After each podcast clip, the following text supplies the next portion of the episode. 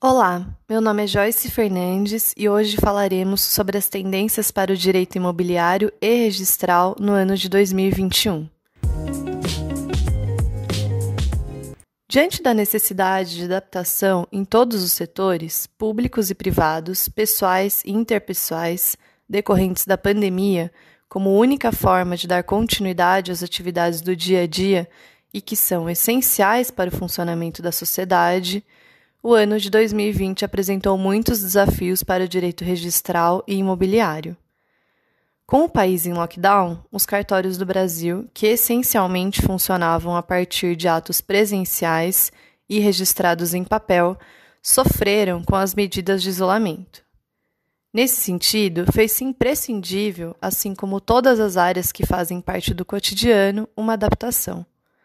O último ano, então, tornou-se berço de alguns instrumentos do CNJ, de forma a regulamentar questões importantes para o funcionamento dos cartórios, como, por exemplo, os provimentos número 91 e 94, de março de 2020, que dispõem sobre a obrigatoriedade de funcionamento dos cartórios à distância em todos os dias úteis e, caso não houvesse possibilidade de implementação do atendimento dessa forma, que continuassem a ocorrer de forma presencial, mas com os cuidados sanitários necessários, de forma a evitar a contaminação.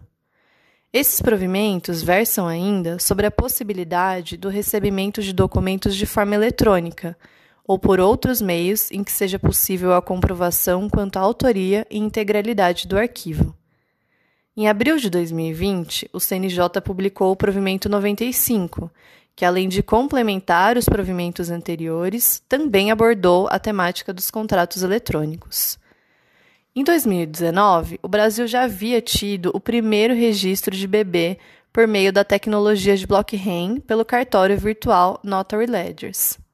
E fazendo uso da mesma tecnologia, no ano de 2020, teve realizada na cidade de São Vicente a primeira procuração de escritura de imóvel totalmente digital, que foi finalizada em apenas 10 minutos.